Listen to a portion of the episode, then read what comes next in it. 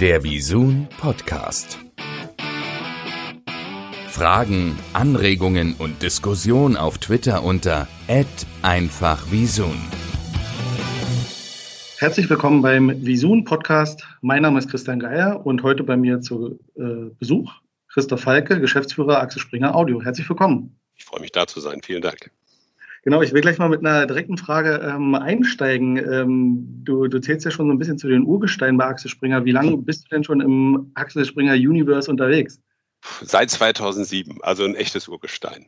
Wow, Wahnsinn. Ja? Das ist ja wirklich äh, ellenlange Zeit. Und äh, wo, wo hast du sozusagen begonnen? Da war doch bestimmt äh, Print noch eine, spielte noch eine Rolle, oder? Print spielte sicher noch eine viel, viel größere Rolle als heute, aber ich habe eigentlich immer in schon im Bereich äh, damals ähm, elektronische Medien gestartet und hatte immer als Fokus ähm, bewegte Bilder und Audio. Also insofern bin ich meinen beiden privaten Leidenschaften immer treu geblieben. Ah, sehr gut, sehr gut. Und jetzt ja Axel Springer Audio. Ähm, vielleicht erzähl noch mal ganz kurz, worum dreht sich da? Bei Axel Springer Audio geht es im Wesentlichen darum, dass wir auf der einen Seite ähm, das Audioportfolio von, von Axel Springer managen. Das sind etwas über zwanzig Unternehmensbeteiligungen, also es sind Anteile an Radiosendern wie Antenne Bayern oder F F H, Radio Hamburg, F F N und eine Menge andere.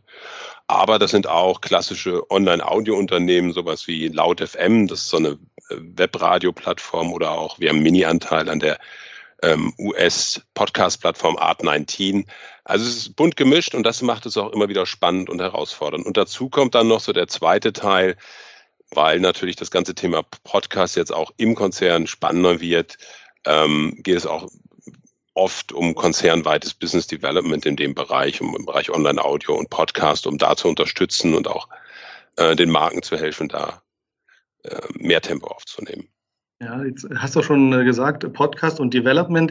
Du hast einen Podcast-Wettbewerb ins Leben gerufen. Erzähl uns doch mal bitte, worum geht es dabei genau? Um, also Hintergrund dieses Wettbewerbs war eigentlich der, dass wir uns Anfang des Jahres nochmal angeschaut haben, was eigentlich bei Axel Springer im Podcast-Bereich passiert. Und wir waren eigentlich hoch erfreut, weil wir haben fast hundert Podcasts gefunden, die in unterschiedlicher Form innerhalb der Axel Springer-Familie hergestellt werden. Und da waren dann aber sozusagen sehr starke thematische Schwerpunkte drin, also News, Politik, Sportpolitik, was natürlich angesichts der journalistischen D N A unseres Hauses auch nicht wirklich verwunderlich ist. Aber wir haben dann schon gedacht, es gibt ja auch noch ganz viele andere Themen, die im Podcast-Bereich erfo- ähm, sehr erfolgreich sind, also True Crime, Musikthemen, Kinderthemen, Dokumentationen. Und da haben wir gesagt, Mensch, sollen wir nicht mal die kreative Power irgendwie von Axel Springer nutzen und auch mal die Chance nutzen, neue Talente zu entdecken. Und dann haben wir gesagt, super, Ähm, lass uns mal so einen Podcast-Wettbewerb initiieren, wo uns alle Mitarbeiter von Axel Springer ihre Ideen schicken können und dann eine sehr kompetent besetzte Jury aus dem Haus den Ent- äh, Gewinner kürt, der dann auch noch tausend Euro Preisgeld kriegt, weil einen kleinen monetären Ansatz brauchst du ja auch. Und uns hat es eigentlich vom Ergebnis her sowohl qualitativ als auch quantitativ total überrascht. Wir haben über fünfzig Einsendungen bekommen und auch unglaublich viele gute Formate. So viele gute Formate, dass wir gesagt haben, nicht nur der Gewinner bekommt einen kleinen Geldpreis, sondern wir haben dann auch noch spontan entschieden, dass es für einige, die so auf unserer Shortlist waren, noch Sprechtraining geben wird. Es gibt andere Formate, wo die Markenverantwortlichen auch gesagt haben, Mensch, die möchten wir so oder so umsetzen, weil es eine gute Idee ist.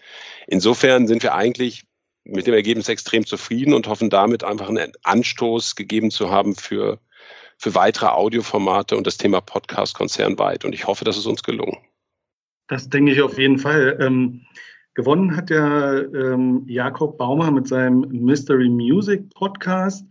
Ähm, was, was hat denn die Jury am meisten an diesem Format überzeugt? Was denkst du?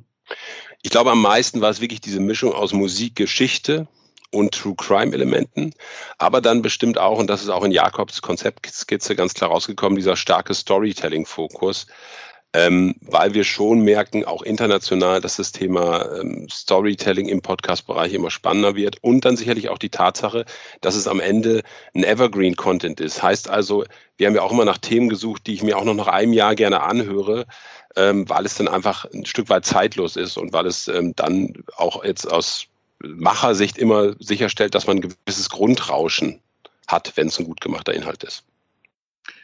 Ja, und ich muss auch noch sagen, ich habe jetzt Jakob sozusagen jetzt auch äh, nach der Preisverleihung dann quasi genauer kennengelernt und ich bin wirklich beeindruckt, wie weit er schon inhaltlich ist. Das muss man, muss man sagen, und das hat er ja quasi nebenbei gemacht, also Chapeau, sensationell. Hört sich auf jeden Fall spannend an. Hat er dir denn bei dieser Gelegenheit auch verraten, was er mit diesem tausend Euro Preisgeld machen will? Nee, da hat er sich bedeckt gehalten. dass, dass, ähm, da bin ich gespannt. Aber ich frage ihn das erste Mal.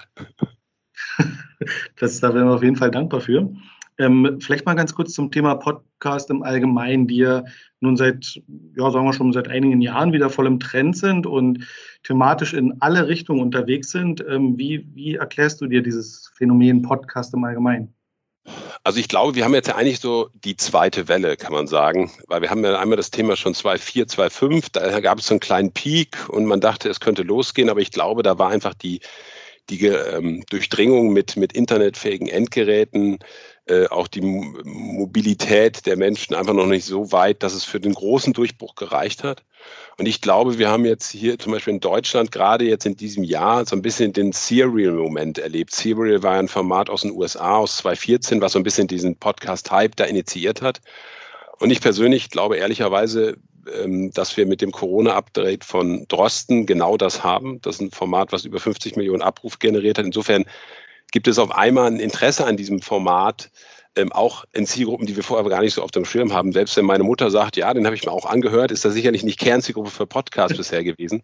Nee. Und ich glaube ehrlicherweise, dass Radio, gerade auch Privatradio in der Vergangenheit, immer sehr viel Musik gespielt hat, das auch gut, aber eigentlich immer wenig Wort. Und Menschen hören ja Geschichten irgendwie seit, seit Anbeginn der Zeit.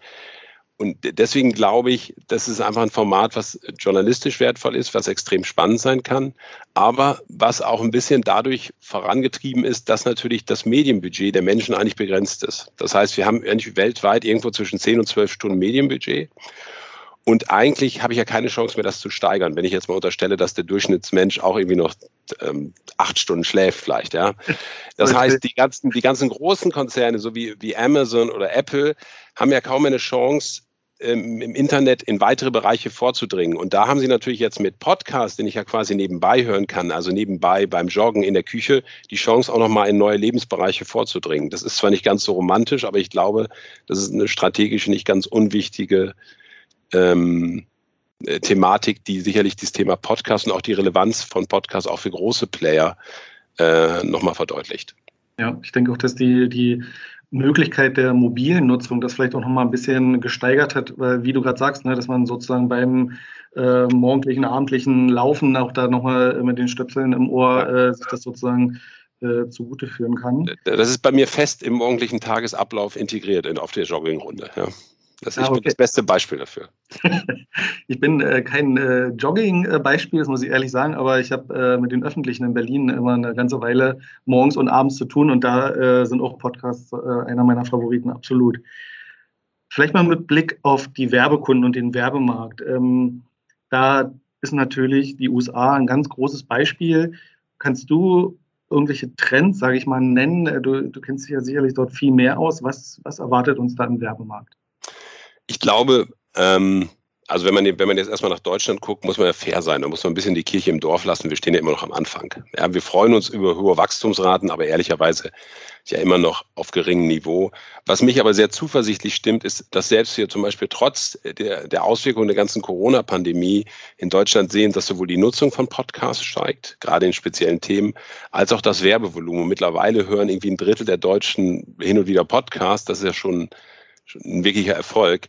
Und wenn man jetzt, weil du sprachst eben die U S A, in die U S A guckt, kann man eigentlich grob sagen, dass die U S A uns so ungefähr vier Jahre voraus sind ähm, in der Nutzung. Und wenn man dann über die Kommerzialisierung spricht, finde ich immer, dass man sich vergegenwärtigen muss, du hast eben das Pendlertum im weitesten Sinne angesprochen, also die morgendliche Integration in den In den, in den Tagesablauf, dann gibt es ja immer mehr Leute, die diese Noise-Canceling-Kopfhörer haben. Das bedeutet, Podcast ist auf einmal ein High-Involvement-Medium. Und wenn du dann sagst, okay, der hört dich, keine Ahnung, eine halbe Stunde einen Podcast an, das heißt ja eine halbe Stunde exklusive Aufmerksamkeit, die eigentlich unbezahlbar sind. Weil, also es gibt ja kein anderes Werbemedium, was die diese Qualität liefert. Insofern finde ich, sind dreistellige T K Ps mehr als gerechtfertigt. Und ich finde, wenn man sich dann die Volumina anguckt, U S A versus Deutschland, dann kann man sehen, dass wir in den U S A so etwas über siebenhundert Millionen in diesem Jahr wahrscheinlich liegen, U S-Dollar Werbevolumen im Podcast. Das klingt jetzt nach einer Riesenzahl. Das ist auch eine große Zahl. Die ist auch ja. trotz Corona um zehn Prozent gewachsen. Und wenn ich dann so nach Deutschland gucke, da gibt es jetzt nicht so richtig valide Zahlen, aber ich würde mal tippen, dass wir irgendwie zwischen vierzig und fünfzig Millionen Euro liegen, wenn man so eine etwas breitere Definition annimmt. Das klingt viel kleiner, aber wenn man es dann in Relation setzt zu der Größe beispielsweise der Radiomärkte, in den U S A sind das, glaube ich, so roundabout fünfzehn Milliarden, die im Radio gemacht werden und in Deutschland so achthundert Millionen, dann sind wir irgendwie so bei fünf, sechs Prozent der, ähm, der Radiobudgets und ich glaube, da ist noch deutlich Luft nach oben und insofern sind viele Thematiken, die wir jetzt auch in der Kommerzialisierung erleben, eigentlich typisch. Die werdet ihr sicherlich auch kennen von der Anfangszeit des Online-Videotums. Ja, also es geht viel um Reichweitenmessung, um Monetarisierung, um Dynamic Ad Insertions, um die Auffindbarkeit von Inhalten. Und im Ergebnis, glaube ich, sieht man in den U S A schon, dass halt viel, viel mehr Technologie jetzt ins Spiel kommt, um das Geschäft einfach stärker zu skalieren, weil die Reichweite ist da und jetzt braucht man halt smarte Ideen für die Monetarisierung. Allerdings, ja. Ähm, vielleicht nochmal ein Tick allgemeiner, ähm, in eine andere Richtung gedacht, wenn ich ähm, selber jetzt äh, mich zu Hause hinsetzen würde und sage, ich möchte einen Podcast machen. Mhm. Äh, es gibt lange Formate, kurze Formate. Was, was würdest du denken, ist so die ideale äh, Dauer einer Folge? Ich glaube, da gibt es keine allgemeingültige Antwort drauf. Also ich glaube, ähm, die, die, der Podcast sollte so lang sein, wie es zur Geschichte passt, weil es gibt ehrlicherweise, es gibt halt so die viele Leute, die sagen, ja, so dreißig Minuten, weil das so die durchschnittliche Pendlerzeit ist, aber du siehst ja auch an Formaten wie Zeit, alles gesagt, also die machen ein Interview, bis dann auch alles gesagt ist und das mit Lena war, glaube ich, fast sechs Stunden. Ähm, da gibt es halt eine extreme Spannbreite und es gibt halt Formate, die, die taugen für längere Themen und oder Geschichten und einige sind kürzer. Insofern tue ich mich da immer schwer mit, mit einer pauschalen, äh, pauschalen Aussage, ehrlicherweise. Ja. Ja, denke ich auch, ne, ist ganz thematisch abhängig und ähm, auch die Erzählform, die da ist. Ähm, noch einen Schritt weiter gedacht, was sind denn so No-Gos, die man so beachten sollte bei der äh, Podcast-Produktion? Also ich, prob- ich, ich formuliere es lieber andersrum. Was sollte man machen, damit es ein guter Podcast wird? Ich glaube, man muss sich als erstes vergegenwärtigen, da draußen gibt es über eine Million Podcasts. Ähm, und die Chance ist einfach extrem groß, dass ich nicht gehört werde. Also brauche ich eine verdammt kluge Distributionsidee, um sicherzustellen, dass ich irgendwie ins Relevance-Set der Nutzer komme. Ich nehme mal ein Beispiel. Wir haben damals bei Antenne Bayern so den ersten wirklich großen True-Crime-Podcast gemacht, Dunkle Heimat. Und da haben wir natürlich auch die Reichweiten genutzt, die wir jetzt im klassischen Radio hatten, um das Thema auch in, bei den Hörern zu promoten. Aber wir hatten auch eine relativ umfangreiche Social-Media-Kampagne. Und das heißt, glaube ich, neben einem guten Inhalt, das ist immer die Grundvoraussetzung. Das ist so eine Binse. Ähm, aber ich glaube wirklich, da hilft dann auch oft ein Skript und die, die Zeit dieser belanglosen, nennen wir es mal, Küchentisch-Talks sind, glaube ich, mittlerweile auch vorbei. Ich finde, man sieht das mal ganz gut, diese Qualitätsentwicklung, wenn man sich so die ersten Videos von YouTube damals anguckt, Me in the Zoo, ne, Wackelbild, alles nicht ja. so super. Und heute sieht, was da passiert, was da auch vom Storytelling her passiert, dann, dann ist das ein ganz, wirklich ein Quantensprung. Das wird beim Podcasting nicht anders sein. Und ich glaube, noch extrem wichtig, du musst halt einen Host haben oder der selbst sein, der wirklich zur Geschichte passt und mhm. der die irgendwie auch glaubwürdig transportieren kann. Das ist, ähm, das klingt auch wieder so normal, aber wenn man sich dann einige Podcasts anhört, denkt man sich manchmal, warum erzählst eigentlich du mir gerade das? Oder was glaubst du, warum du der Richtige dafür bist? Und deswegen bin ich immer sehr, zum Beispiel ein Fan davon, es gibt auch ganz viele Vorschläge, die wir auf unterschiedlichen Kanälen bekommen, jetzt auch bei den Radiosendern beispielsweise. Wenn da jemand ist, der irgendwie ein Nischenhobby hat und sei es noch so absurd, aber ist da irgendwie Experte, dann ist das für mich ein idealer Host, weil der kann dann viel, viel mehr in die Tiefe gehen. Und ich finde, Geschichte, Host, Distributionsidee, das hilft auf jeden Fall, die Erfolgschancen erheblich zu verbessern. Dann bin ich ja heute schon mal auf einem ganz richtigen Weg, also zumindest was den Host angeht. Bei der Distribution muss ich immer noch mit meinem Chef sprechen, aber ansonsten. Genau. Ähm, vielleicht mal zu dir persönlich. Ähm, es gibt ja, wir haben ja von der Redaktion noch so ein paar äh, Ideen da bekommen. Also die Top Ten sind natürlich Corona, Nachrichten, Comedy, Freizeit und Sport, äh, weiterführend dann Gesundheit, Mu- Musik. Wie ist es bei dir äh, persönlich? Welche Podcasts hörst du gerne? Also ich habe, das hatte ich ja eingangs schon erwähnt, ich habe ein relativ festes morgendliches Ritual, dass ich auf der Joggingrunde fange ich immer mit Gaber Steingart an. Ähm, nicht, weil wir mit sechsunddreißig Prozent beteiligt sind, das habe ich schon weit vorher gemacht, weil es einfach ein gut gemachter Podcast ist.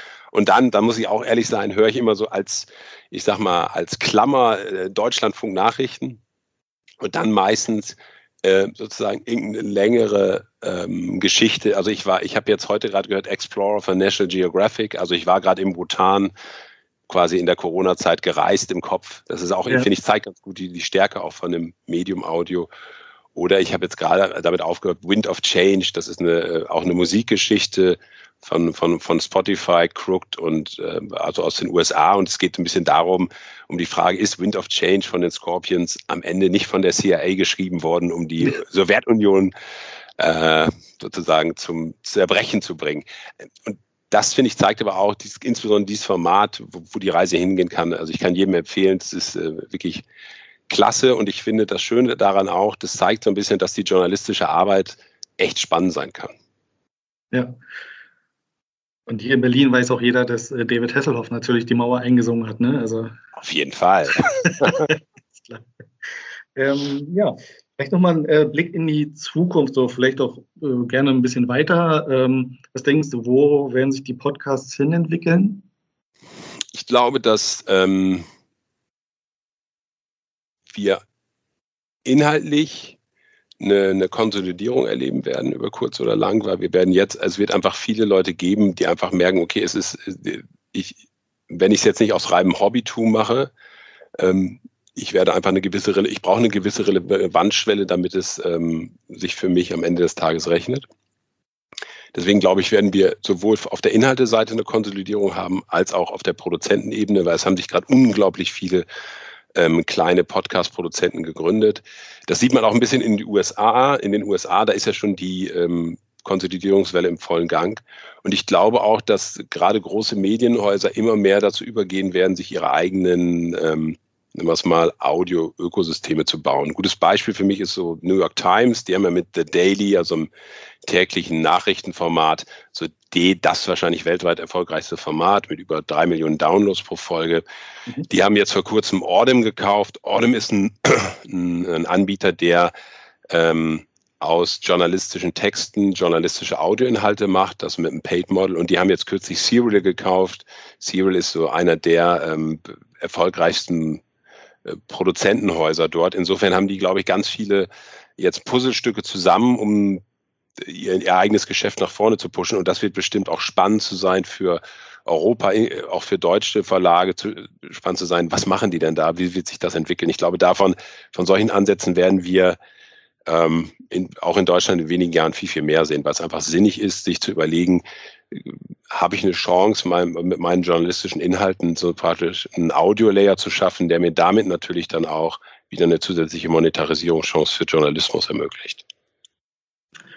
Wunderbar. Ja, Christoph, äh, die Fragen auf meinem Zettel sind alle beantwortet. Was äh, habe ich noch was vergessen zu fragen? Was, was gibt es noch zu sagen? Ich würde sagen, es ist gesagt. Nein. Ähm, es war mir ein Fest, kann ich nur sagen. Das kann ich nur äh, erwidern. Also vielen, vielen Dank für deine Zeit. Ähm, beste Grüße in den Norden und bis äh, zur nächsten Folge hier beim Visun Podcast.